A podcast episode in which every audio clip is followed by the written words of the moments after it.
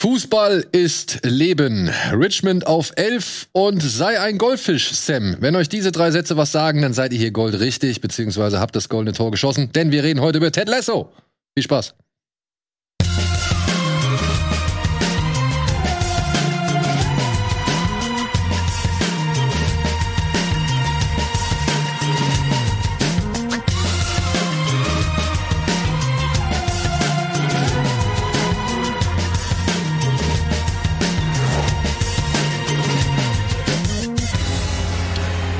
Hallo und herzlich willkommen, liebe Fußballfreunde und Menschen mit gutem Geschmack. Wir reden heute über eine der besten Dramedies, darf man das sagen? Dramedy? Ja, Ja? kommt, kommt, kommt hin. Ja. Wir reden über eine der besten Dramedies der letzten, ich mache jetzt mal groß, groß, das fasst groß auf, zehn Jahre. Locker. Locker. Seit Scrubs. Denn, Uh. was denn?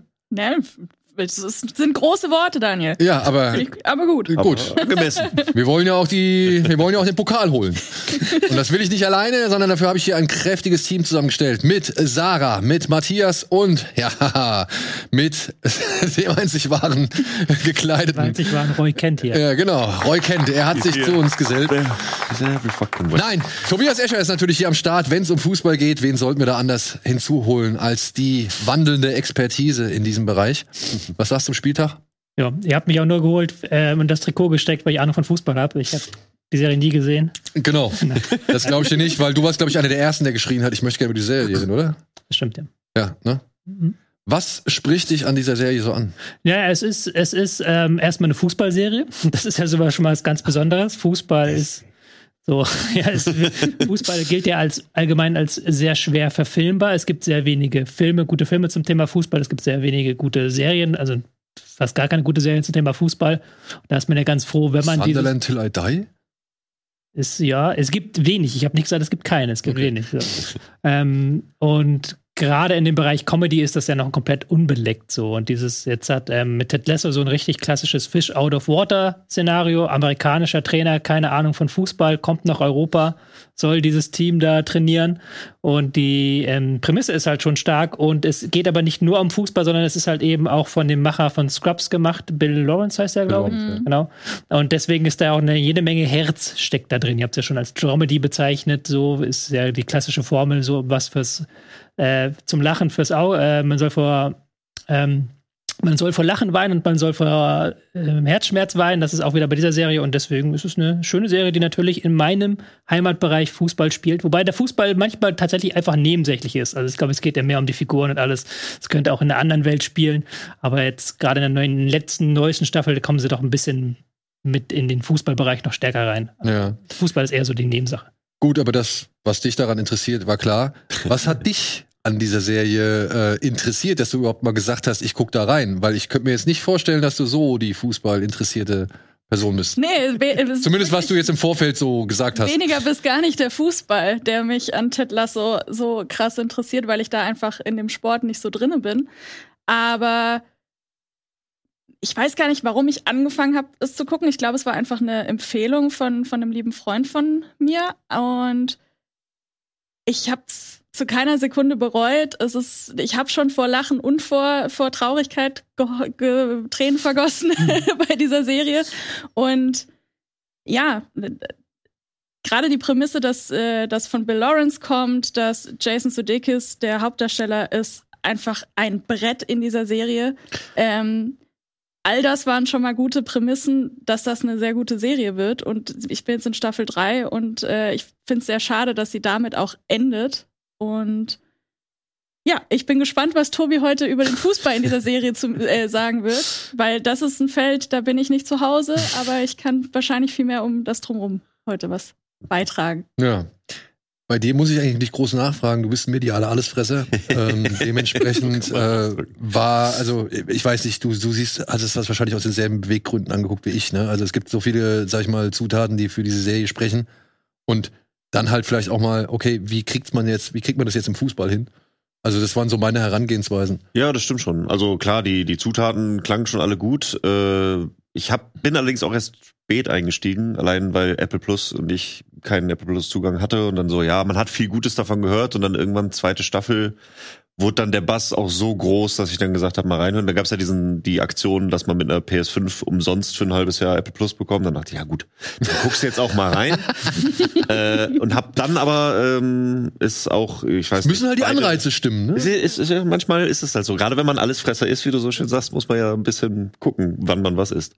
Aber da habe ich, glaube ich, dann, als die zweite Staffel relativ frisch raus war, dann aber auch innerhalb von zwei Wochen ähm, alles durchgezogen, weil es einfach, Es macht, also wirklich, es macht einfach Spaß. Also es ist so das- herzerwärmend. ich finde, so viel kann man schon mal sagen. Eine Serie, die man so am Stück durchziehen kann, ähm, da muss aber auch noch einiges kommen. So, viel- also ich finde, Ted Lasso ist für mich gerade eine der stärksten äh, Serien im Bereich Binge-Watching. Die Lust danach, sofort was Neues zu Ja. gucken, weil sie auch gerade an manchen Folgen ja einen auch wirklich so hinterlässt, dass man irgendwie, weiß ich nicht, sofort entweder das gleiche Gefühl nochmal haben will oder von dem Gefühl, mit dem sie einen hinterlassen hat, wegkommen will, indem man halt wieder zu den schönen Sachen zurückkommt, die diese Serie ja auch bietet.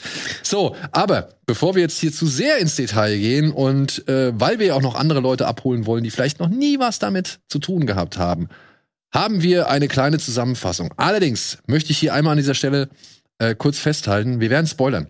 Wir werden hier schon ein paar Plot-Details irgendwie zum Besten geben, die innerhalb der ersten zwei Staffeln stattgefunden haben. Mit der dritten Staffel wollen wir uns noch zurückhalten. Die ist jetzt gerade frisch gestartet. Aktuell es sind vier Folgen in Deutschland erhältlich. Ich habe es bislang nur bis zur dritten Folge geschafft, aber ihr seid alle auf dem neuesten Stand, ne?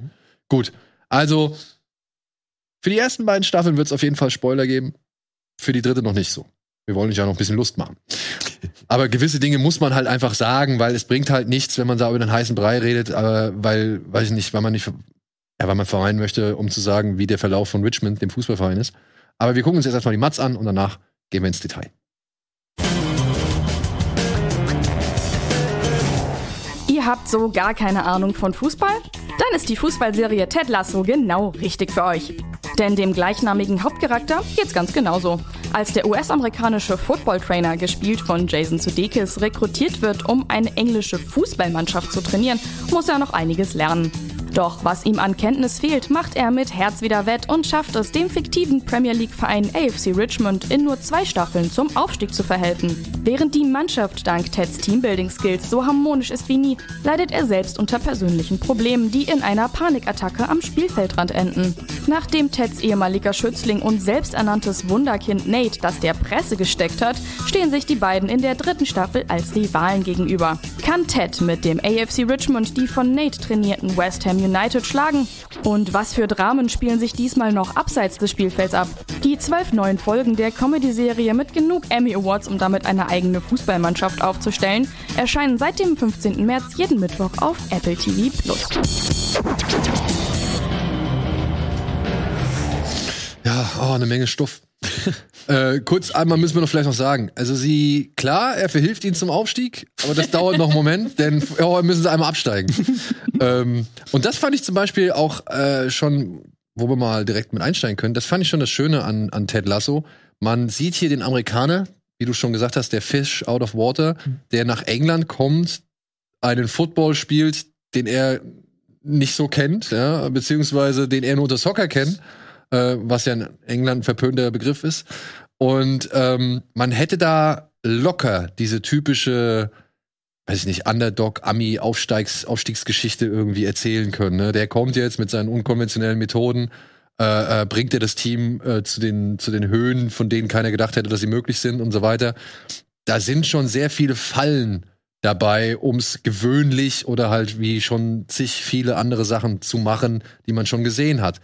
Und gerade mit diesem Ende von der ersten Staffel zu sagen, nö, wir steigen jetzt erstmal ab, so, ähm, das ist so ein Schlusspunkt, äh, die gezeigt hat, dass diese Serie halt einfach mal anders ist. Ja. Das hatte ich auch gerade das äh, Staffelfinale ähm, von der ersten Staffel, wo du schon sagst, da kommt schon so ein bisschen diese Antics, die man erwarten könnte im, im, im Ted Lasso Special ja irgendwie auf. Da denkst du so, also ist jetzt schon ein bisschen albern. Wenn das jetzt so geklappt hätte, wäre es auch irgendwie doof gewesen, aber dann steigen sie halt trotzdem ab. Also es ist dann so ein, ja, sie versuchen schon diese, diese Sachen reinzubringen, ähm, aber das heißt jetzt nicht zwangsläufig, dass es die ähm, Erfolgsgeschichte ever wird. Nee.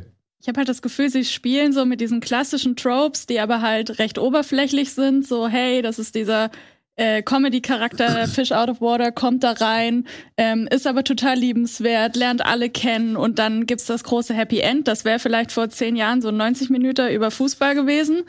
Aber Show me the money. ja, Ted Lasso ist halt da so viel mehr. A, sie steigen erstmal ab.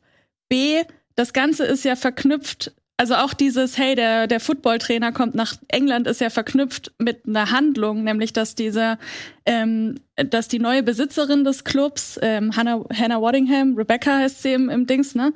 Ähm, dass die diesen Club gerade neu übernommen hat und den eigentlich erstmal vor die Wand fahren sehen will. Die holt ihn ja So, Und sie, das hat den, sie hat den bei der Scheidung gewonnen. Also sie Ja, will jetzt ihrem Ex-Mann quasi reinzeigen. genau. Der Ex-Mann hat der Club gehört, aber der musste dann quasi überschrieben werden an sie. Und das ist quasi eine Racheaktion, den Ted Lasso da zu holen, der irgendwie mit einem Internetvideo viral gegangen ist, weil er eine College-Basketballmannschaft trainiert hat. Also überhaupt keine, keinerlei Football, aber ja. Football? Ich Ja. glaube, es war eine Basketballmannschaft. Nee, er ist ein Football. Football-Trainer? Okay, Ja. gut. Ähm, ja, auf jeden Fall hat er gar keine, gar keine Ahnung von dem Spiel. So. Das ist ja der ganze Gag, ja. Genau. Und das ist halt damit verbunden. Und dann gibt's ja noch die zusätzliche Ebene, die Ted Lasso einfach privat auch noch hat, da, wenn er da in, auf einen neuen Kontinent kommt, aber in seiner eigentlichen Heimat ja auch noch Konflikte herrschen. Sagen wir es mal so. Der, der, der, ganze Witz an der Sache ist, dass das Ganze halt, du könntest Fußball da auch ersetzen durch was anderes, aber ich glaube, dass der Sendung erfolgreich ist, ist auch, weil es Fußball ist, weil es halt noch nicht so viel Fußball gibt und weil auch Fußball ja eine sehr populäre Sportart auf der ganzen Welt ist. Und du natürlich auch bei den ganzen Spielern mit so Klischees, was Fußballspieler angeht, arbeiten kannst. Aber zum Beispiel in der ersten Staffel ist ja auch die Beziehung zwischen Ted und der Besitzerin des Clubs sehr stark im Fokus. Das ist ja auch so ein Reibungspunkt da zwischen den beiden. Und da geht es halt dann auch sehr, sehr, sehr wenig um Fußball. Da geht es auch dann auch um die Scheidung von ihr, um wie sie wieder ähm, ähm, klarkommt nach der Scheidung, wie er ihr auch hilft, quasi ein anderes ähm, Bild zu haben. Und ich glaube, es, was sehr stark im Fokus ist, ist halt eher so einfach als sehr positive Persönlichkeit, der halt immer alles versucht positiv zu nehmen, immer lächelt, immer alles, alles nett haben will und ähm, Ja, Football. ja, Football, ja. Äh, Habe ich irgendwie falsch abgespeichert.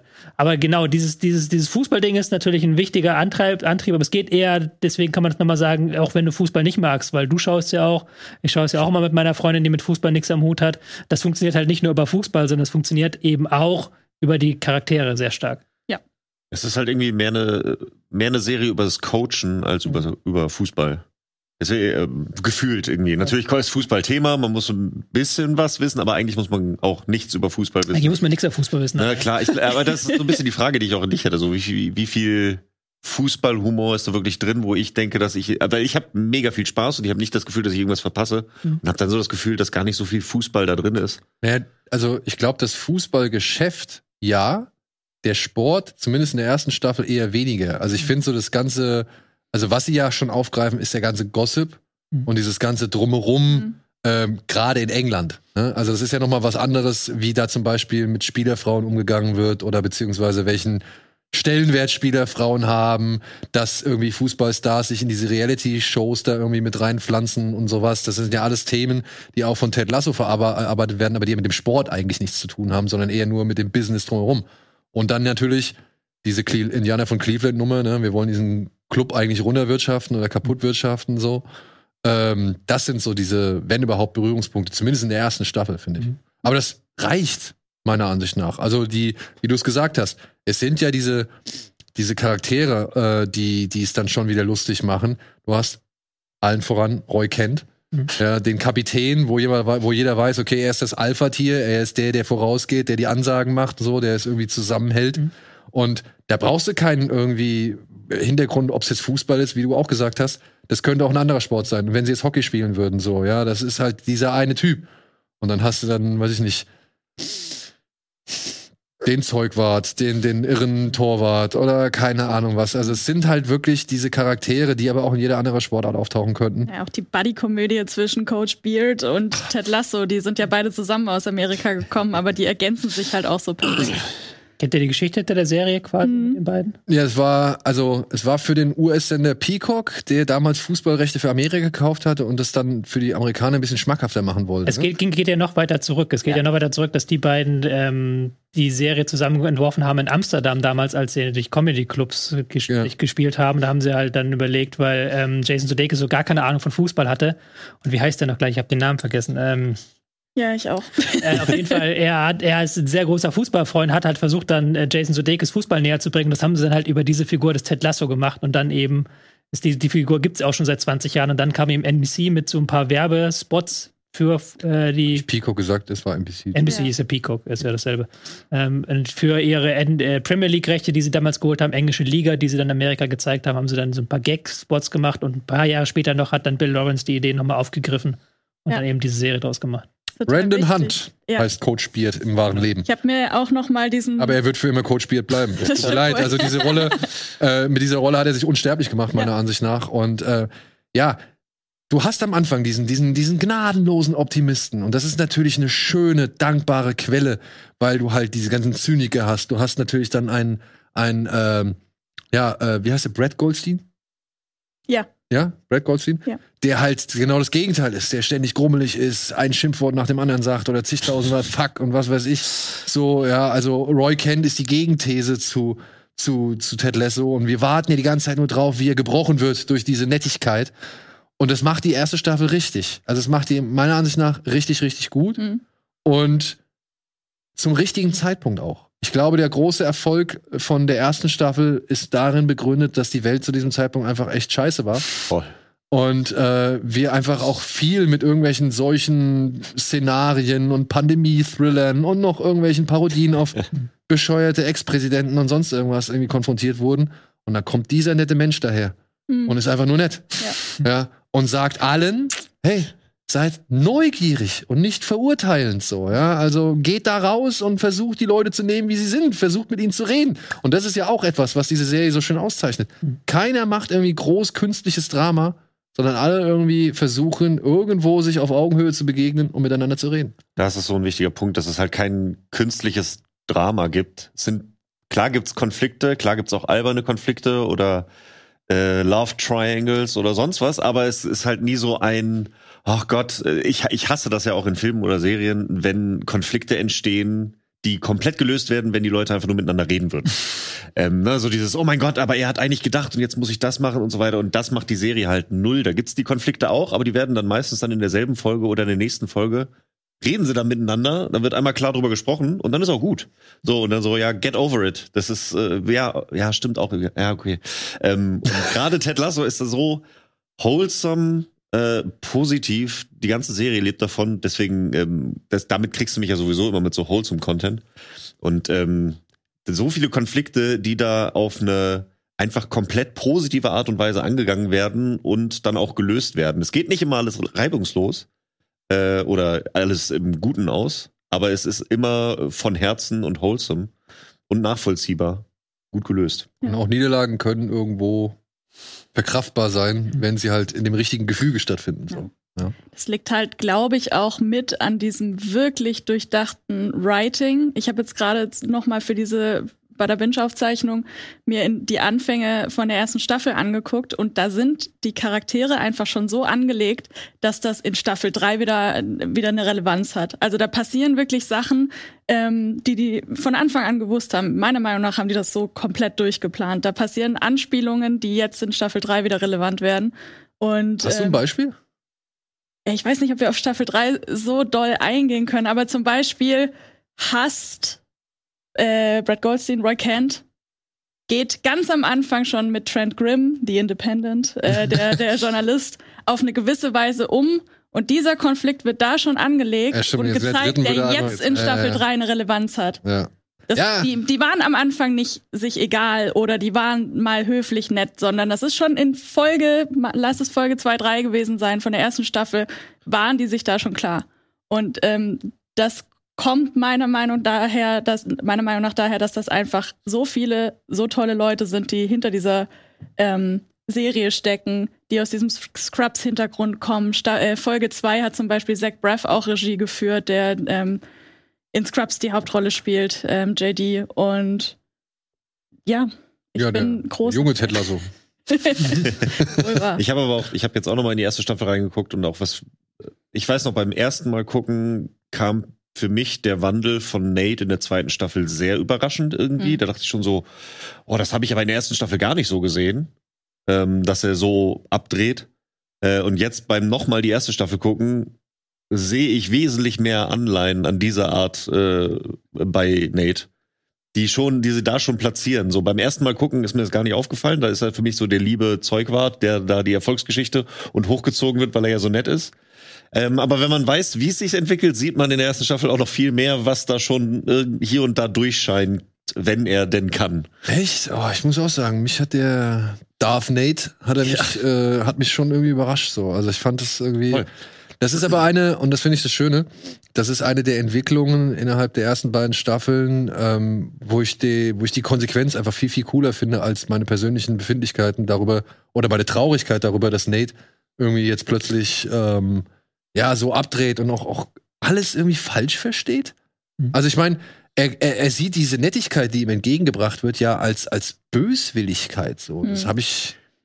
Äh, äh, äh, ja, gut. Ich will, wir wollen noch nicht über die dritte Staffel Nee. reden. Deswegen, also gerade in der, der Folge, die du jetzt noch nicht gesehen hast, äh, kriegt man da schon noch mal ein bisschen mehr mit, was das Okay. angeht. Ähm, weil ich glaube, das ist so der Hauptpunkt, worum es dann in der dritten Staffel wirklich geht. Das ist ja so ein bisschen der Hauptkonflikt. So klar gibt's wieder viele Konflikte und so, aber ich glaube, das ist so ein bisschen die Haupt äh, Wandlung, die man so durchführt. Wie in der ersten Staffel war halt die Wandlung von Rebecca von als Bösewichtin, die dann zur iPhone-Nutzerin kommt.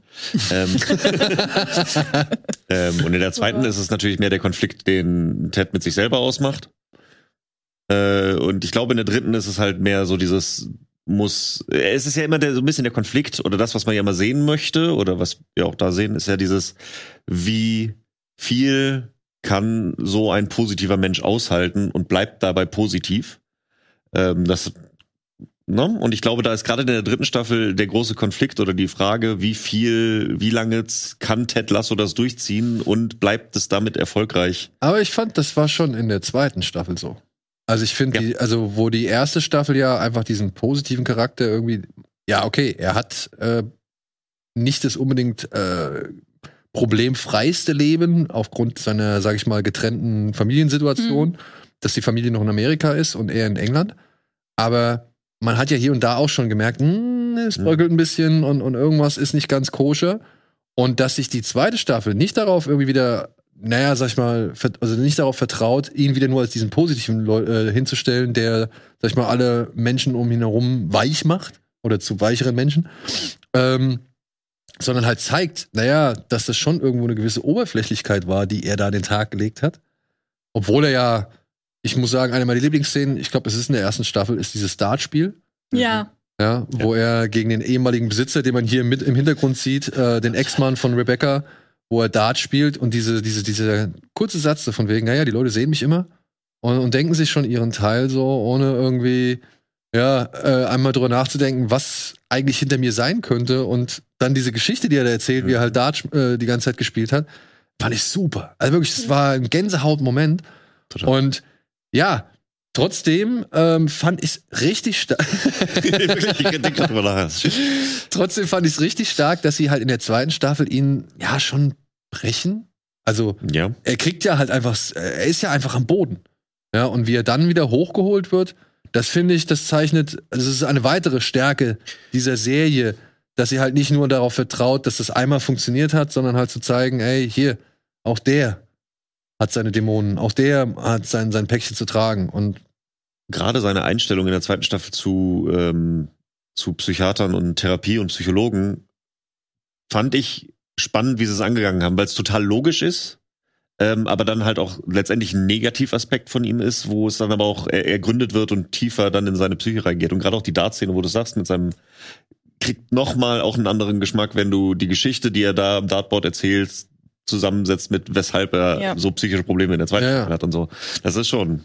Und dann jetzt noch mal, und da gebe ich dir dann auch äh, wieder recht, jetzt in der dritten Staffel plötzlich noch mal diese Abneigung gegen Psychologen noch mal Ja. äh, gespiegelt zu finden, so ja, das, da gebe ich dir recht, schon gut hin. Ja. richtig gut, richtig gut. Aber trotzdem, Nate, mir tut mir leid. Ja. Also- ja. Sie haben es ja auch schon so angelegt in der zweiten Staffel, dass er zum Beispiel Ted hat ja gar keine Konversation in der gesamten Staffel mit Nate, bis dann halt zum Ende, weil halt eben zeig, gezeigt werden soll, dass Ted halt Nate so ein bisschen links liegen lässt. Also das ist dann auch so der Moment, sind dann halt die Momente, wo man als Fußballliebhaber so ein bisschen auf die Kosten kommt, weil natürlich Nates Look ist sehr stark angelehnt dann an José Mourinho, der Bad Guy des Fußballs, wo er dann am Ende da ist. Man sieht es jetzt auch auf dem Foto ganz gut. Ähm, ja, also mich hat das tatsächlich nicht gestört. Ich fand, dass die ganze Staffel hat da gut drauf hingearbeitet, dass ähm, Nate am Ende so wird, wie er wird dass er jetzt ja auch West Ham trainieren darf als echten Verein. Weil das darf man ja auch nochmal sagen. Die Serie war so erfolgreich, dass sie am Ende dann die Premier League Rechte bekommen haben und quasi die Premier League soll auch die sehr stark bedrängt haben, dass sie bitte die Originalclubs benutzen in Zukunft. das war am Anfang, wo ich auch so dachte, ne? Also wir kennen ja Any Given Sunday, also an jedem verdammten Sonntag von Oliver Stone. Hm. Der musste ja damals auch äh, fikt, äh, eine, eine fiktionale Liga irgendwie erfinden und fiktionale. Teams weil er halt eben keine Freigabe bekommen hat und äh, trotzdem halt so knallhart mit dem Business umgehen wollte, wie sie umgehen wollten. Als ich die erste Staffel gesehen habe, ne, so Richmond, Richmond habe ich noch nie gehört. so, ja, gibt's die Vereine wirklich so? Nee, aber sie spielen gegen was? Was haben, in der ersten haben sie ja schon gegen Chelsea, Chelsea glaube ich, ja. gespielt, so, ne? Also. War, die haben halt immer so ein bisschen rumgedruckst. Ja, ja, genau. City gespielt, gegen City gespielt, aber genau. nicht genau gesagt gegen Man City oder halt auch das, ähm, Jamie Tart kommt, der hat ja mit Pep zusammengearbeitet, yeah. aber auch dann nicht so genau gesagt, welcher. Weil sie da jetzt, und jetzt aber jetzt in der Drinstadt haben sie ja wirklich die Rechte und da ist ja auch die Original-Einblendung ähm, überall und die Originalstadien, in denen sie dann da drehen und solche Geschichten. Hm. Und West Ham ist ja auch wiederum, West Ham, der neue Verein des Ex-Besitzers, ist ja ein echter Verein. Den kenne ich aus Hooligans. Ja. Mit Elijah Wood. da spielt der eine Rolle. Ja. Das ist aber so ein bisschen, also als Nicht-Fußballkenner, Einige der Begriffe habe ich schon mal gehört, aber welcher davon jetzt wirklich echt ist und welcher nicht. Äh, also klar, Man City und Chelsea habe ich schon mal gehört, da weiß ich jetzt. Aber dass jetzt äh, West Ham ein echter Verein ist, geht mir ziemlich. Also ist mir, äh, wusste ich nicht. Mir auch dann ja, nicht, also, äh, ähm, ja. beeinflusst nicht meinen äh, Gefallen an dieser Serie. Aber ich finde dann, das ist das, das dann das Schöne für Fußballfans, weil genau. wenn man als Fußballfan das einschaltet, ne, ist man natürlich erstmal irritiert. Richmond habe ich nie gehört irgendwie und dann spielen sie trotzdem gegen echte Vereine. Sie reden auch von echten Spielern oder beziehungsweise von schon werden hier bekannte Namen irgendwo mal äh, gelassen und äh, ja. Und es ist aber trotzdem nicht die, die echte Premier League so, also fühlt sich halt danach nicht so an. Hm. Und jetzt dass das jetzt mit echten Leuten ist oder beziehungsweise mit echten Mannschaften, finde ich schon wieder cool. Dass du halt nicht Slattern irgendwie äh, ins Rennen bringen kannst. Ich hab's, das war mein einziger Fußballmoment, wo ich Sava erkannt habe. Das soll doch Slatan Ibrahimovic sein. Es soll er oder? sein, aber in einer sehr ähm, ähm, sehr, wie sagt man, woken Version vielleicht. Das ist ja gar nicht böse gemeint, sondern der, der, nee, der, medit der, meditiert ja viel und so. Also der echte ist das schon ein bisschen anders. Sie haben so ein paar so Dinger ja. dran. Also Nate ist dann halt Jose Mourinho, auch ein bekannter Trainer. Ähm, Roy Kent ist auch so eine klassisch britische Figur, wenn du so willst, der britische Abräumer, der da ähm, alles wegkrätscht, so das klassische Ding. Die Axt. Ja, die Axt. Jamie doch sicher auch, oder? Weil Jamie hat jetzt, glaube ich, keinen so original. Könntest okay. du vielleicht so ein bisschen Wayne Rooney nennen als Vorlage? Jamie? Jamie, ja. Jamie Tart. Echt? Ja, klar. Okay. Ich habe bei dem immer Peter Andre gesehen. Peter Andre? Weil der auch halt bei irgend so Dating-Shows und so, der war ja Okay. Aber der, also, ich, ja. finde nur so vom Äußeren her, aber Peter Andre ist kein Fußballer. Hm. Ja, aber Jamie Tart, ja, der steht eher für mich so dieses für dieses, dieses typische ja. Äh, irgendein Star, also so ein Neymar oder sowas, ja, wenn er in England spielen ja. würde, irgendwie sowas in der Richtung. Also so eine so ein Kaliber. Ja, auch so ein Ronaldo oder so. Ich habe ja wirklich, äh, ne, ja, aber es mehrfach gesagt in der Folge, aber so dieses Styler, auch dieses, wie er sich immer gibt, wie er sich anzieht, vor allem am Anfang und so dieses äh, vom Look her, wenn er, wenn er draußen rumläuft oder so, das ist schon so dieses klassische. Ich weiß ja auch, dass mein Style, er sagt, glaube ich, zu Kili irgendwann mal, ich weiß ja auch, dass Style, dass meine Marke wichtig ist, auch abseits des, mhm. äh, des Rasens und dass er da ganz bewusst damit spielt. Ja, also das ist, muss man aber nochmal dazu sagen, dass es halt völlig irrelevant ist, wie viel man von Fußballahnung hat dafür. Also für Leute wie mich haben sie dann immer ein paar Easter Eggs versteckt. Die Bücher, die sie lesen, das sind alles bekannte Fußballbücher, das mhm. sind auch so alles bekannte Taktikbücher. Ähm, die ganzen Sachen, die dann auch auf die Whiteboards gemalt sind, das ergibt halt auch alles Sinn. Also da haben sie irgendjemand am Set, der ein bisschen Ahnung von Fußball hat.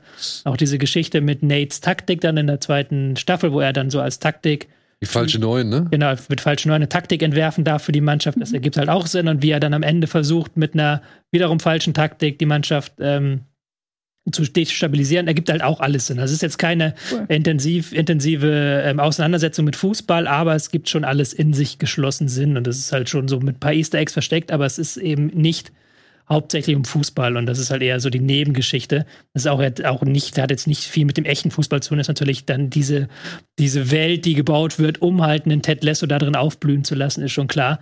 Ähm, aber das funktioniert halt auf beiden Ebenen ganz okay, finde ich. Könnte so ein Ted Lasso im modernen Fußball wirklich existieren? Ich nicht, nee. Nee, ne? Nee. Also, das ist ja auch, das ist ja ein Premier League-Verein und wenn du guckst, Premier League-Vereine haben halt alle mittlerweile vierstellige Anzahl an Mitarbeitern und dann würden da, da sitzen da jetzt dann drei Leute in der Trainerkabine, das ist nicht mehr heute so. Das ist halt natürlich eine romantisierte Version, dass da irgendwie dann die drei sitzen und dann zusammen mit dem sind und da haben sie ihr berühmtes Schild mit dem Belief, wo sie dann alle raufklopfen und sowas. Das hast du heute natürlich nicht mehr. Das ist natürlich alles sehr. Aber ich mag diese romantisierte Vorstellung. ja, natürlich, natürlich. Das gehört ja dazu. Ja, ja, klar. Und Ja. auch, ja, ja. Und es macht ja auch die Runde, ne? Also im Oval Office hängt das Ding jetzt auch. Oh. Also, äh, oder? Es war ja, Biden hatte irgendwie ein Bild gepostet, wo halt das, dieses, genau dieser Schriftzug, dieses Belief Absolut. irgendwie über dem Oval Office hing. Und ey, also wenn, ich finde, eine Serie hat's gepackt, wenn es wirklich dann in, in so ein Ele- Element, so ein Detail, sage ich mal, jetzt so durch die Welt geht. Und es ist ja nicht nur eins, es sind ja mehrere, ne? Also Roy Kent, äh, er ist- der, der, der, der Schauspieler, hier Mr. Goldstein, hat ja auch, glaube ich, gesagt, er hat diesen Auftritt bei, wo war's? Marvel? Äh, ja, Marvel. Ja, ja, ist äh, Herkules. Ja, genau. Aber welcher Film war's? Ja, Tor- ist eine- After ist Credit eine Scene von Credit- Tor 4, Vier. ja. Ja, Tor 4, ja. Hat er nur der Rolle zu Stimmt, den habe ich leider vergessen. Sorry, Tor 4, egal. Nein, aber Brad Goldstein ist drin Ich und zum Beispiel, ich fand ihn nicht gut. Ähm, aber ähm, hier, äh, Dani, da, Dani Rojas. Ja. Dani Rojas ist bald auch, ich will jetzt nicht, wir wollen ja jetzt auch nicht dahingehend spoilern, aber auch er ist von Ted Lasso rübergerutscht in die Superheldenwelt. Ja, er war mal so. in der After Credit Scene, ob das, also, er ist der Kellner in Ich der habe- After Credit Scene von Spider-Man. Ich bin im Kino gesessen und habe gesagt, Football is live. Aber wenn, ja, war im Kino. Ja, aber ja. sowohl über ihn habe ich mich gefreut, als auch über Roy Kent habe ich mich gefreut. so, ja. ja. Voll. Das ist genauso wie ich auch nach äh, Community die ähm, die Leute dann alle im MCU entdeckt habe, natürlich von den äh, Russo Brothers rübergeholt, aber als dann da die Pudi im Kontrollraum sitzt äh, bei Avengers, fand ich auch mega. Also insofern, das ist auch so diese diese Art von, wo, wo du das ganze Ensemble magst. Du magst die Leute auch einfach. Ja, und- Das und ist es- toll. Es wächst, ne? Also mit so mit jeder Folge irgendwie auch hier Juno Temple, ne? Die, die Pressesprecherin Keely, ähm, konnte ich am Anfang nicht leiden. Ich, also das war so, ne? Ich glaube, die war ja aber auch anfänglich einfach charakterisiert als diese britische ähm, Celebrity C-Promi Bratze, sage ich jetzt mal. Ja, aber Das sie war ja so, schon auch Ab Absicht. Und ich habe gelesen, dass sie aktiv äh, als Schauspielerin damit dran gearbeitet hat, dass diese Rolle lustiger wird. Also, dass sie damit reingegangen ist. Und ähm, ich finde sie klasse. inzwischen mag ich sie auch. Am Anfang habe ich gedacht, okay, just another äh, Mhm. Spielerfrau. Und das ist ja, glaube ich, auch das Erfolgsgeheimnis dieser Serie, dass sie mit den Erwartungen sehr stark spielt, dass sie am Anfang sehr stark diese Charaktere als eindimensionale ähm, Abziehbilder erstmal verkauft, so ganz kurz, aber dass du dann sehr schnell dahinter steigst, dass da mehr hintersteckt. Und die wachsen ja auch alle. Ich meine, du hast sie gerade ähm, als Pressesprecherin vorgestellt, aber die ist ja erstmal ganz lange keine Sprech Sprecherin, die ist halt erstmal, wie du gesagt hast, C-Promi, Freundin von äh, äh, Jamie. Fußballer, von Jamie Tart, genau. Ja. Und die wächst ja erst im Verlauf der Serie ähm, wirklich über sich hinaus. Also irgendwie vom Model zur Geschäftsführerin und Pressesprecherin und solche Geschichten, ja. Ich glaube, es ist direkt in Folge 2 fragt Rebecca sie, was sie denn gerade macht. Und sie sagt, I'm, I'm sort of famous for being almost famous. ah ja, okay. Ja, recht hat sie.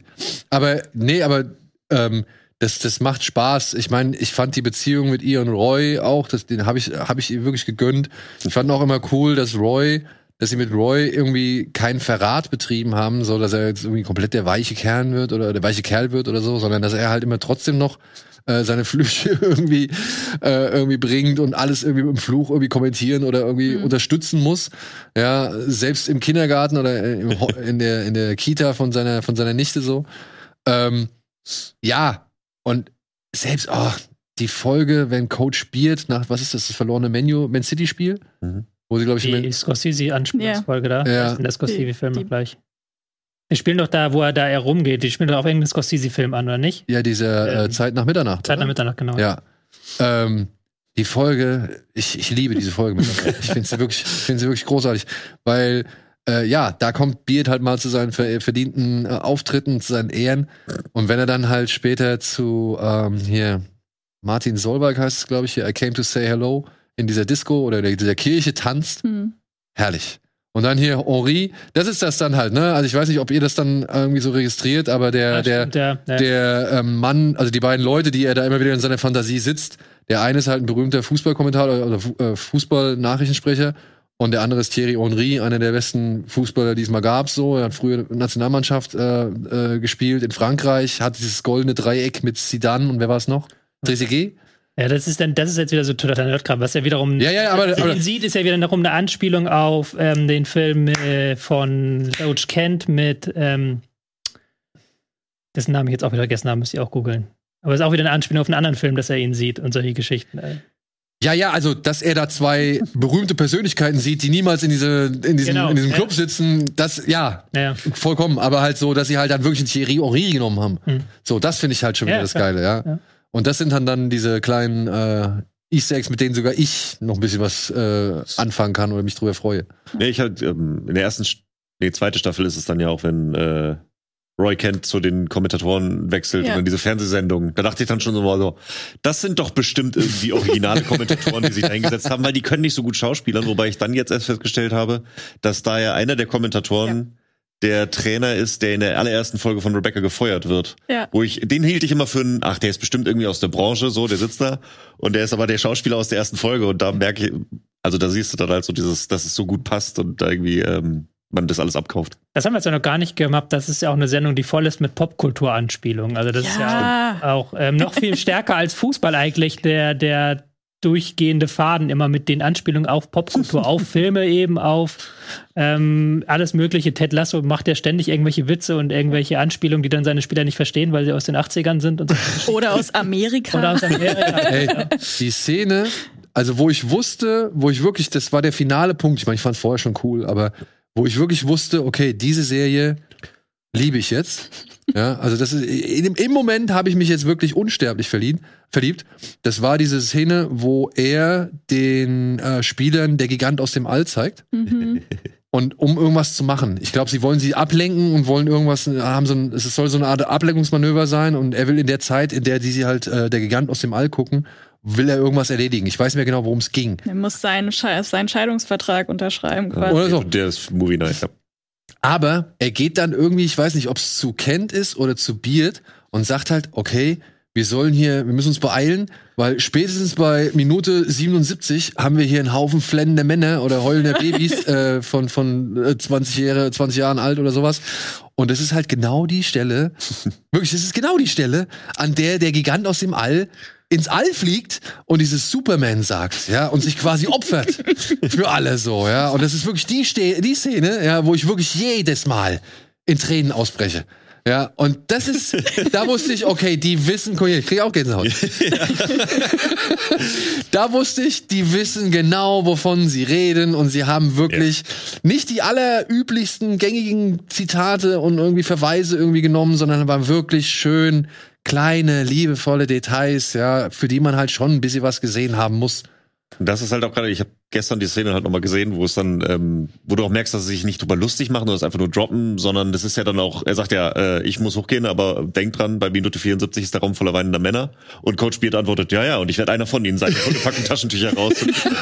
also es ist halt so dieses, äh, ist alles Teil davon, auch von den Charakteren. Ja. Das ist einfach nicht nur Name-Dropping. Genau, das ist nicht nur Name-Dropping, sondern es wird halt wirklich zur Charakterisierung benutzt und das finde ich auch wirklich sehr, sehr schön. Ja. Und ja, dann diese, die ganze Folge, wo, ähm, wo der neue Captain der Mannschaft so ein bisschen sein Mojo verloren hat und Roy Kent ihn zu dem Bolzplatz führt, Ja. wo er da auf der Straße irgendwie oder in so einem Käfig wieder mit den Jungs spielt. Das ist, glaube ich, die Folge, in der sie auch ein Rom-Com-Zitat nach Ja. dem anderen irgendwie bringen, oder? Ja, ja. Auch cool, wo sie Was halt. dann später wieder aufgegriffen wird, wenn dann Roy Kent zu ihm läuft. ja? Ja, ja, das ist dann, ich glaube, die Folge danach, wo dann äh, Roy im Fernsehen, fuck, fuck, und dann läuft er los und läuft rüber zu Ted Lasso. Das ist halt so diese ganze er ist am. Flughafen, ich muss ihn noch Ja, ja, erreichen. genau so. You had me at hello, coach. Ja. Äh, That was the first thing I said, yeah. Ja, aber bei so viel Liebe und Lobeshymnen und so weiter, gibt es auch etwas, was ihr an der Serie kritisieren könnt? Oder ja? Ja, also ähm, wenn du natürlich äh, Berufszyniker bist, ist die Serie nichts für dich, muss man natürlich ganz klar sagen. Die ist schon sehr zuckersüß und manchmal auch ein bisschen zu zuckersüß vielleicht, aber das ist, kann, kann ich mitleben und können wir, glaube ich, alle mitleben, weil es gibt, glaube ich, Leute, die das nicht können. Und man muss schon sagen, das Product Placement ist sehr aufdringlich. Ja. Also da muss man auch mitleben können. Du hast ja vorhin schon gesagt, sie wird zur iPhone-Userin. Ja, auf dem Level muss man sich das vorstellen. Alles, was gut ist, da wird dann immer mit einem MacBook oder mit einem iPhone oder mit einem iPad Ja. zelebriert. Das ist schon sehr, sehr. Es gab ja auch, es gab ja, glaube ich, mal irgendwie so eine News, da wurde, glaube ich, ähm, festgehalten, oder es ist sogar eine Studie, wurde festgehalten, ähm, wie viel Sekunden Apple-Produkte zu sehen sind oder wie, wie, wie viele Szenen es gibt, in denen Mhm. Apple-Produkte zu sehen sind und wie häufig jemand halt zum Apple-Telefon oder Dings greift. Und bei Ted Lasso war das halt mit der Spitzenreiter so, ja, weil sie da wirklich ja die meiste Zeit am iPhone hängen, äh, hängen und auch am meisten zum iPhone greifen und so weiter. Und Also das ist halt auch immer im Shot mittig im Bild. Selbst wenn halt jemand das Telefon abnimmt, schaffen die das so zu drehen, dass das iPhone mittig im Bild ist, was ich halt dann teilweise ist es schon kunstvoll, wie sie das Telefon ins Bild dann rücken. Aber da muss man auch mit leben können, wo man ich immer manchmal denke, ja, ich zahle aber schon für Apple Plus. Ja, aber wobei man sagen muss, das sind aber auch äh, Dinge, die sind jetzt nicht gerade neu. Mhm. Ja, also wenn man sich mal Sony-Filme anguckt, sollte man mal darauf achten, wie oft äh, eine Playstation, äh, dieses, äh, diese Telefone oder halt gewisse Geräte noch irgendwie äh, zu, also zu sehen sind oder ins Bild gerufen werden. Ich weiß noch bei, wo war das? Bei Chappie, Ah, okay. bei Chappie von, von Neil Blomkamp, da, da, da schaffen sie es ja irgendwie so eine Art KI mit fünf oder sechs Playstations, PS4s Ja. zu erzeugen oder sowas, ja. Also, ne? Also, es ist nicht Ted Lasso allein, Nein. der sowas äh, ins Leben gerufen hat, sondern äh, wenn gewisse Firmen halt involviert sind, die halt auch für ihre Techniksparte, sage ich mal, bekannt sind, dann wird man halt davon ausgehen müssen, dass diese Produkte dann halt auch in der Serie landen. Für mich war es immer Amazing Spider-Man, die Sony-Fernseher, die Sony-Fernbedienung, die Sony, Sony, Ja. Sony. Aber Ja, aber es ist okay, man kann es, also ich finde es, es fällt auf. Mhm. Es ist jetzt aber auch nicht irgendwie so störend. Das ist ja nicht. Teil der Handlung, es ist halt im Bild so natürlich. Und ja, die, die äh, Earpods werden dann schon einmal deutlicher in, zur Schau gestellt, wie toll sie doch sind und sowas. Also das hast du schon. Das stimmt schon. Ja, aber also ich sag mal gut jetzt, okay, ne? Product Placement, irgendwie muss das Ganze ja finanziert werden. Irgendwie passt es auch ein bisschen zu dieser Fußballwelt, finde ich. Also jetzt als Außenstehende, so dieses, in der, die sprechen ja auch viel über dieses PR-Ding und dieses Werbeding und sie sind alle eine eigene Brand und so weiter. Natürlich ist das jetzt bezogen auf Apple, äh, bei einer Apple-Serie äh, was anderes und da kann man auf jeden Fall, ist auf jeden Fall diskussionswürdig, aber es ist für mich jetzt als Zuschauerin nicht so komplett out of place gewesen. Ja, ich musste mir überlegen, ob ich glaube, es ist glaube auch nicht mehr aktuell. Früh, äh, vor ein paar Jahren gab es relativ wenig Apple-Geräte, weil die Software, die du äh, da brauchst, sehr speziell ist teilweise und die lebt nicht mehr. Aber ich glaube, das ist heutzutage auch nicht mehr so. Also ja, also das ist natürlich alles High-End-Produkte, aber es ist und na klar, da sind dann natürlich auch, wie im Fußball üblich ist, die teu- teuersten Autos zu sehen und solche Geschichten. Und natürlich dann in diesem Rahmen werden dann auch immer die Produkte dargestellt. Das ist schon völlig okay. Es ist nur halt in dieser Serie ist es mir persönlich aufgefallen. Mhm. Mir fällt sowas eigentlich, wie du gerade gesagt hast, wahrscheinlich ist es überall zu sehen, aber mir fällt es bei anderen vielleicht nicht so auf, wie es jetzt hier aufgefallen ist. Ja, Du du, hast ja auch die Studie zitiert, dass es ja wirklich eins ist, genau. gewesen ist, eins, wo es am häufigsten vorkommt. Ja. Und äh, was ich auch, was man auch bemerkt, äh, zumindest von der ersten zur zweiten Staffel, die Garderobe. Mhm. Ja, also die Leute sehen halt einfach deutlich besser aus. ja, und, und ich finde jetzt aber auch in der dritten Staffel, ähm, wie heißt Rebecca, die Darstellerin? Hannah Waddingham. Waddingham. Frau Waddingham, ja, und, und auch äh, Frau Temple ähm, sind, finde ich jetzt so, wenn man jetzt auch mal den, den ich habe halt noch die, das Ende der zweiten Staffel noch mal geguckt, bevor ich mit der dritten Staffel angefangen habe, weil mir so ein paar Sachen ja auch äh, ein bisschen aus dem Kopf gegangen sind. Aber die sind noch krasser geschminkt, so, ja, und frisiert so. Also, ähm, und ja, also selbst die Garderobe von, von vielen Leuten, die eigentlich vielleicht sich nicht unbedingt dieses Outfit leisten könnten, äh, sind deutlich äh, schicker geworden. So ein Higgins zum Beispiel auch. Ja. Ja. Aber, ey, wenn etwas Erfolg hat, darf es auch gerne gezeigt werden. Aber ansonsten, also ich meine, du hast gesagt, es ist schon sehr ultra süß, ne? Ja, Und ich meine, Ja, also, mir würde da halt auch allein schon diese Weihnachtsfolge, glaube ich, aus der Ich habe zweiten. die ganze Ja. Zeit drauf gewartet, aber, aber dann kamst du mit Kritik.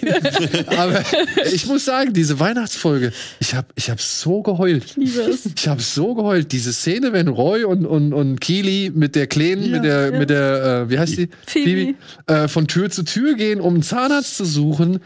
Herzzerreißen. Wirklich herzzerreißen. Ich fand das großartig. Und es ist Kitsch, den ich gerne annehme. Ja. Ist, äh, ich habe ja mit Freunden die Tradition, jedes Jahr zu Weihnachten einen Weihnachtsfilmabend zu machen, wo ich äh, dann Stück langsam gesetzt ist und so ein paar andere Weihnachtsfilme geguckt werden. Und da gucke ich, seit ich sie gesehen habe, auch jetzt jedes Jahr diese Weihnachtsfolge, weil sie halt auch so vollkommen losgelöst von der kompletten Story der Staffel ist. Die kannst du halt einfach gucken. Äh, du brauchst noch weniger Vorwissen als überhaupt äh, bei der Serie sowieso von Fußball oder so. Deswegen, die schaue ich mir jedes Jahr an, weil die einfach eine schöne Folge ist. Da geht's nicht um einen Konflikt oder so, sondern es ist einfach, das ist so eine Weihnachts-Special-Folge. ja. Herz, ach toll. toll, tolle Folge.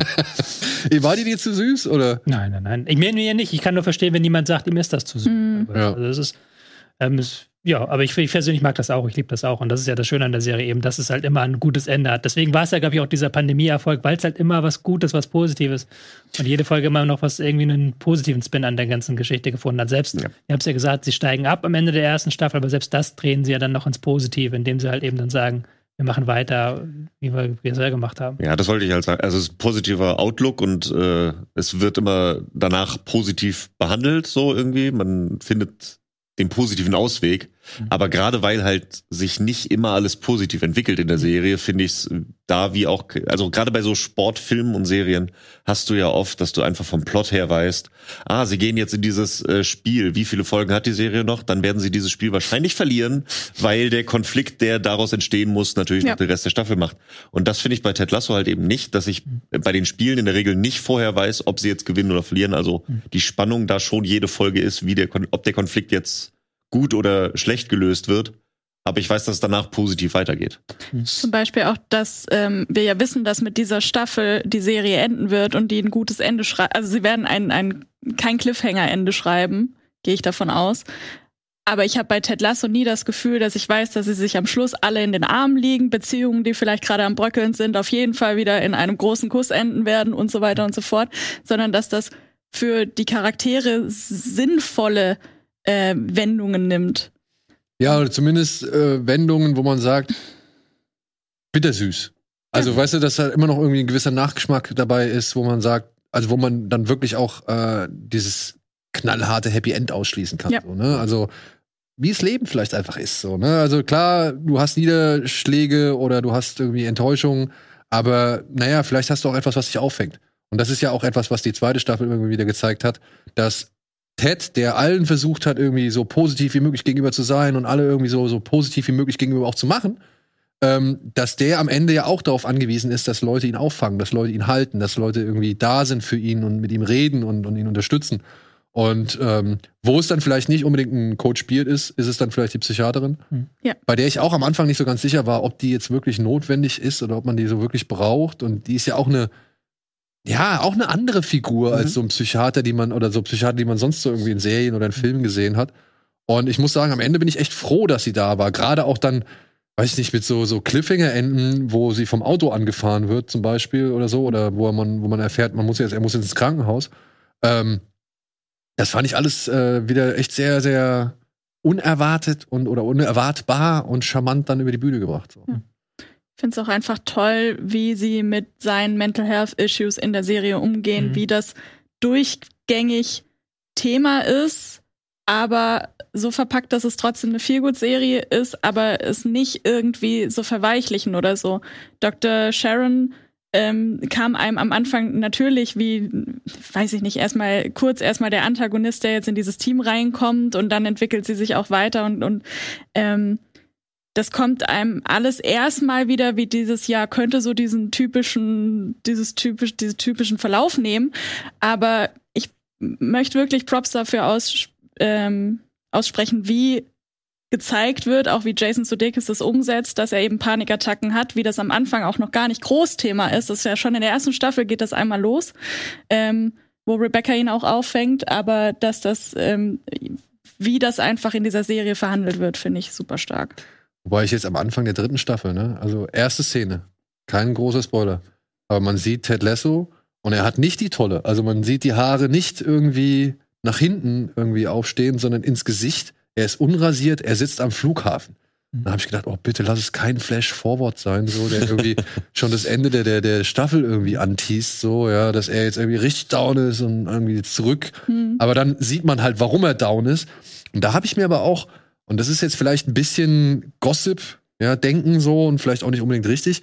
Aber da habe ich mir auch gedacht, hm, das muss jetzt aber auch keine leichte Situation für Jason Sudeikis gewesen sein, der ja gerade halt auch privat, also als, äh, als Privatmensch so eine Trennung gerade durch, äh, durch, durcharbeitet, ja. Und ich will auch gar nicht irgendwie sagen, er ist jetzt der Gute und Frau Olivia Wilde ist die Böse oder sonst irgendwas. Aber bei dem ist halt auch ja gerade ein, ein Entscheidungsprozess ähm, und ein Sorgerechtsprozess im Gange. Und äh, da habe ich mir nur gedacht, hui, das war jetzt vielleicht nicht unbedingt äh, die, die einfachste Szene, die er da spielen musste. So. Auch die Jahre davor, die er halt einfach das halbe oder dreiviertel Jahr immer in, in England verbringen musste, so wie ich das mitbekommen habe, sind die ja, ist er ja auch einfach von der Familie im Real Life getrennt gewesen wegen dieser Rolle. Ah. Das hat schon irgendwie. Ja, das ist dann wieder ein bisschen. ja. Krass. Ja, unterstreicht vielleicht den, den, die Qualität dieser Serie. Gut.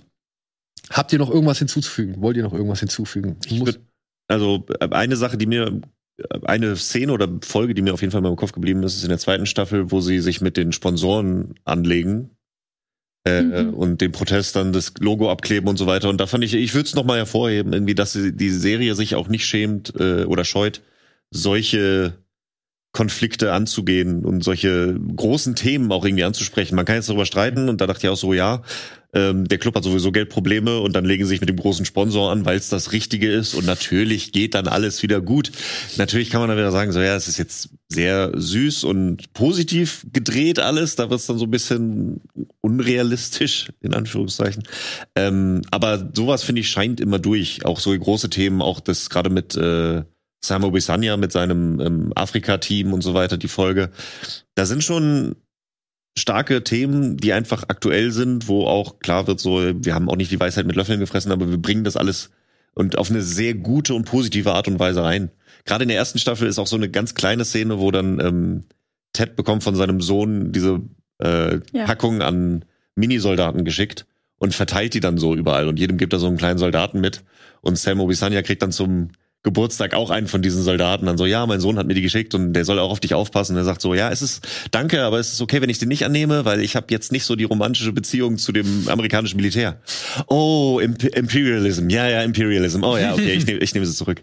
Und dann merkst du halt so diese, die sind nicht einfach nur äh, romantisch Fußball, wir sind in England, sondern so, die gucken auch über den Tellerrand hinaus und bringen größere Themen. Ja, also mit dem Sponsor, ich glaube, es gilt wohl wahrscheinlich eher, oder die, die Absicht dahinter ist, so ein Thema mal anzusprechen, dass man sich vielleicht auch mal dagegen ja. auflehnen kann. Denn auch gerade, also, und da muss man gar nicht nach England gucken, sondern dann kann man ja auch hier in Deutschland schon mal irgendwie auf den einen oder anderen Verein schauen. Da gab es ja auch schon äh, Probleme, dass zum Beispiel, ist ein bisschen blöd, aber das ist jetzt gerade das aktuellste Beispiel, was mir einfällt, dass bei Bayern der Sponsor halt auch in Frage gestellt worden ist und Mitglieder halt irgendwie gesagt haben, hey, wir wollen halt eigentlich den Sponsor nicht mehr haben. Mhm. Ja, aber naja die Realität zeigt dann, dann doch manchmal, äh, dass es nicht so einfach ist, sich dagegen zu stemmen und so ein Verein wie Bayern München eben auf diesen Sponsor angewiesen. Und das ist ja sowieso die Zusammenfassung, die ich der Serie geben würde, dass sie relativ schwere Themen auf sehr leichte Art darstellen. Mhm. Ja. Er hat ja sehr viele schwere Themen von Scheidung, Depression, ähm, auch, wie es jetzt gesagt hat, politische Themen, so. Und das macht die immer sehr, auf sehr leichte und lockere Art und Weise, sodass du dich damit ähm, wohlfühlen kannst. Ja, noch, oder auch gewisse Rollenbilder in gewissen äh, Berufsfeldern, ne? Ich meine, äh, wir erleben ja jetzt, glaube ich, wenn ich jetzt, das habe ich so im Trailer gesehen, dass das Thema Homosexualität im Fußball jetzt auch nochmal äh, bei Ted Lasso aufgegriffen wird, was ja auch nach wie vor eher ein eher verschwiegenes Thema ist, sagen wir es mal so. Hm. Ja, weil es, glaube ich, bislang gibt es einen aktiven Spieler, der sich geoutet hat. Kein Hochklassigen. Nee, kein Hochklassiger, ne? Wieder ja, aber es ist jetzt irgendwie so ein wirklich bekannterer, während seiner Karriere sich outet. Das nee, jetzt nach wie vor nicht so. Also, ne? Das, das, mag, es mögen alles Wunschvorstellungen sein, aber ich denke mal, Ted Lasso denkt sich halt auch, oder die Macher denken sich halt auch, irgendeiner muss ja mal anfangen. Oder zumindest irgendwie, äh, man muss es ja mal irgendwie auf, auf den Tisch bringen, so, und, und bevor man es ganz totgeschwiegen hat und dann den Vorwurf macht, dass wir es totgestiegen haben, dann lieber einmal ansprechen und vielleicht eben in einer gewissen fantasievollen Art und ja. Weise, als gar nicht. Ja. Da merkst du natürlich aber auch die Handschrift von oder das Gelernte von Scrubs. Ja. Weil die natürlich ja. auch diese ganzen Heavy-Themen, Tod und äh, Panik und sonst was, was die alle bei Scrubs schon alles durchgemacht haben, auch in einer super leichten Art und in einer positiven Spin gebenden Richtung. Jetzt geht Scrubs nun schon ein bisschen länger als Ted Lasso, ne? Also die haben jetzt Ja. wie viel, St- sechs, sechs oder sieben Scrubs waren Staffeln? acht Staffeln. Acht Staffeln? Über die neunte. Über die eine reden wir nicht. Das ist die, wo keiner mehr da war, ne? Ja. Ja, wo Ja. sie alle langsam. äh, Wir reden nicht über die. Okay. Ähm, aber jetzt hat Scrubs natürlich den Vorteil, ein bisschen mehr Staffeln äh, zu haben und dementsprechend natürlich auch weiter in der Zeit vorangeschritten zu sein. Aber jetzt mal einmal die Frage noch zum Abschluss. Ist Ted Lasso das Scrubs für eine nächste Generation? Ich würde sagen, Für eine ältere Generation? ich würde sagen, ja. Ja. Ähm, also für mich persönlich schon, weil ich bin jetzt aber auch nicht der riesen Scrubs-Fan. Uh. ähm, ja, aber es, es ist halt schon vom Feeling her. Deswegen du merkst halt deutlich, und das hätte, hätte ich auch gemerkt, äh, wenn ich es nicht gewusst hätte, dass da die Macher von Scrubs hinter sind, weil das Feeling ist sehr, sehr ähnlich. Also wenn du ein Scrubs-Fan bist, dann wirst du dich da sehr schnell reinfühlen können in Ted Lasso. Wo ich finde, Ted Lasso ist noch mal eben dadurch, dass es nur drei Staffeln hat, ist noch mal schneller. Es ist noch mal mehr Geschichte, weniger Comedy, mehr äh, Drama so ein Stück weit auch als Scrubs. Also da, da gibt es schon diverse Unterschiede. Und Scrubs hat ja auch so einen ich würde sagen, ich mag, ich mag Scrubs sehr, ich mag die achte Staffel und die erste, zweite, aber dann zwischendurch ist es ja so ein, so ein Tal und dann am Ende ist ja nochmal diese neunte Staffel, über die Ja. wir nicht reden. Und, und Ted Lasso ist ja drei Staffeln, nach drei Staffeln zu Ende, das ist ja so. Pff. Ja, Ja, ja. auch nicht dieses Case of the Week Ding, ne? Mit Scrubs hast du ja viel mehr noch diese Nebencharaktere, Menschen, die im Krankenhaus liegen, dass sich das alles äh, verhandelt wird, aber du spürst auf jeden Fall diesen Spirit, den, den man damals beim Scrubs gucken hatte. Nur hat sich, haben sich die Macher und die Welt halt so hingehend weiterentwickelt, dass da natürlich nicht mehr Jokes gemacht werden, die bei Scrubs damals noch okay und Status quo waren, sondern dass wir jetzt wirklich auch, wie ihr schon gesagt habt, Themen wie, wie Queerness, wie Sexismus und so weiter, dieses Ganze ähm, verhandelt werden, aber trotzdem auf diese Scrubs Art. ja. Und das ist irgendwie total Ich schön. finde, du merkst aber auch gerade, ähm, wenn du den Vergleich anbringst, wie sich die Zeiten auch in den Medien geändert haben. Scrubs ist natürlich zu einer ganz anderen Zeit auch in einem wöchentlichen Fernsehformat rausgekommen. Du darfst nicht davon ausgehen, dass jeder alle Folgen sieht, wo du heute davon ausgehen kannst, dass durchgebinged wird und jeder guckt das in seinem Tempo. Aber auch allein diese, ähm, was mir jetzt erst aufgefallen ist, ich habe letztens einem Freund die Serie empfohlen und meinte dann so, ja, es sind so schöne Halbstundenfolgen, guckst du dir an. Und dann habe ich reingeguckt und so, die ganze Staffel hat irgendwie 49 Minuten Folgen. Ich so, was ist da passiert? Und nochmal nachgeguckt. Und die erste Staffel hatte halt so 32, 33 und die sind über die Zeit immer länger geworden, weil sie halt die Folgen dem anpassen, was sie erzählen und nicht mehr in dieses Fernsehkorsett gedrückt werden. Ja. Und dadurch ist es dann auch das Sehgewohnheit eine andere geworden. Und insofern, ja, das ist das Scrubs der heutigen Zeit, würde ich auch so mit und mitgehen. Man darf halt die Zwischenschnitte nicht mehr erwarten. Ne? Ja. Die gibt's halt einfach nicht mehr. Aber das ist auch vielleicht ganz gut, äh, denn das Thema ist ja auch ausgelutscht, dass man einfach mal irgendwo kurz schnell woanders hinschneidet und dann, um einen Gag zu platzieren und wieder zurück. gut, so, dann vielen, vielen Dank. Vielen, vielen Dank. Äh, elf Freunde müssen wir sein. und ihr da draußen hoffentlich auch. Und äh, ich hoffe, ihr hattet Spaß mit dieser kleinen Halbzeit hier, Ted Lasso. Äh, wir werden vielleicht noch mal, wenn die dritte Staffel vorbei ist, noch mal vielleicht zusammenkommen oder zumindest mal hier ein paar Meinungen sammeln, äh, wie denn halt der Abschluss war, ob man jetzt glücklich ist und sagt, hier wurde auf jeden Fall was Großes geschaffen oder sagt, hm, vielleicht hätte man hier da und da doch noch was anderes machen können. Ich bin gespannt. Ich freue mich auf jeden Fall. Ich habe die vierte noch vor mir, die werde ich mir jetzt direkt schön, wenn ich nach Hause komme, noch mal reinziehen, Sehr schön. damit ich auf dem gleichen Stand bin. Und ansonsten vielen, vielen Dank, Sarah. Vielen, vielen Dank, Tobi. Vielen, vielen Dank, Matthias. Immer gerne. Und euch da draußen natürlich auch Dank fürs Zuschauen. Schreibt uns gerne eure Meinung zu Ted Lasso oder eben zu Scrubs. Ist auch immer nicht verkehrt. Und ansonsten macht's gut, genießt Ted Lasso oder eben alle möglichen anderen Serien. Tschüss. Tschüss.